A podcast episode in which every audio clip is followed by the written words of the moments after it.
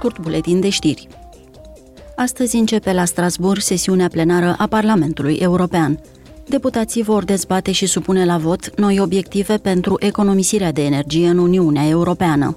Noua lege prevede o reducere cu 11,7% a consumului de energie primară și finală până în 2030. În fiecare an până în 2030, consumul de energie trebuie redus cu 1,5%. Măsurile vor fi puse în aplicare la nivel local, regional și național în diferite sectoare. Eurodeputații vor dezbate astăzi legea europeană pentru refacerea naturii.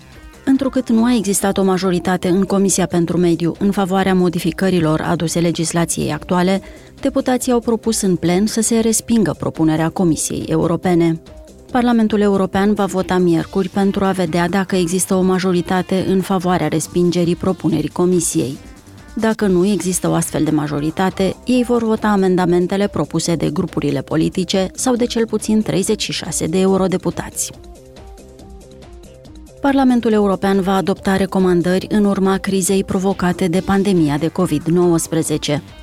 Mâine va dezbate, iar miercuri va supune la vot recomandările sale finale pentru o mai bună gestionare a crizelor și pentru a face față viitoarelor urgențe sanitare. Comisia Specială pentru Pandemia de COVID-19 a elaborat un raport care analizează impactul crizei și evaluează eficacitatea măsurilor luate la nivel european și național. În plus, face propuneri specifice pentru a aborda lacunele și a îmbunătăți răspunsul la pandemie.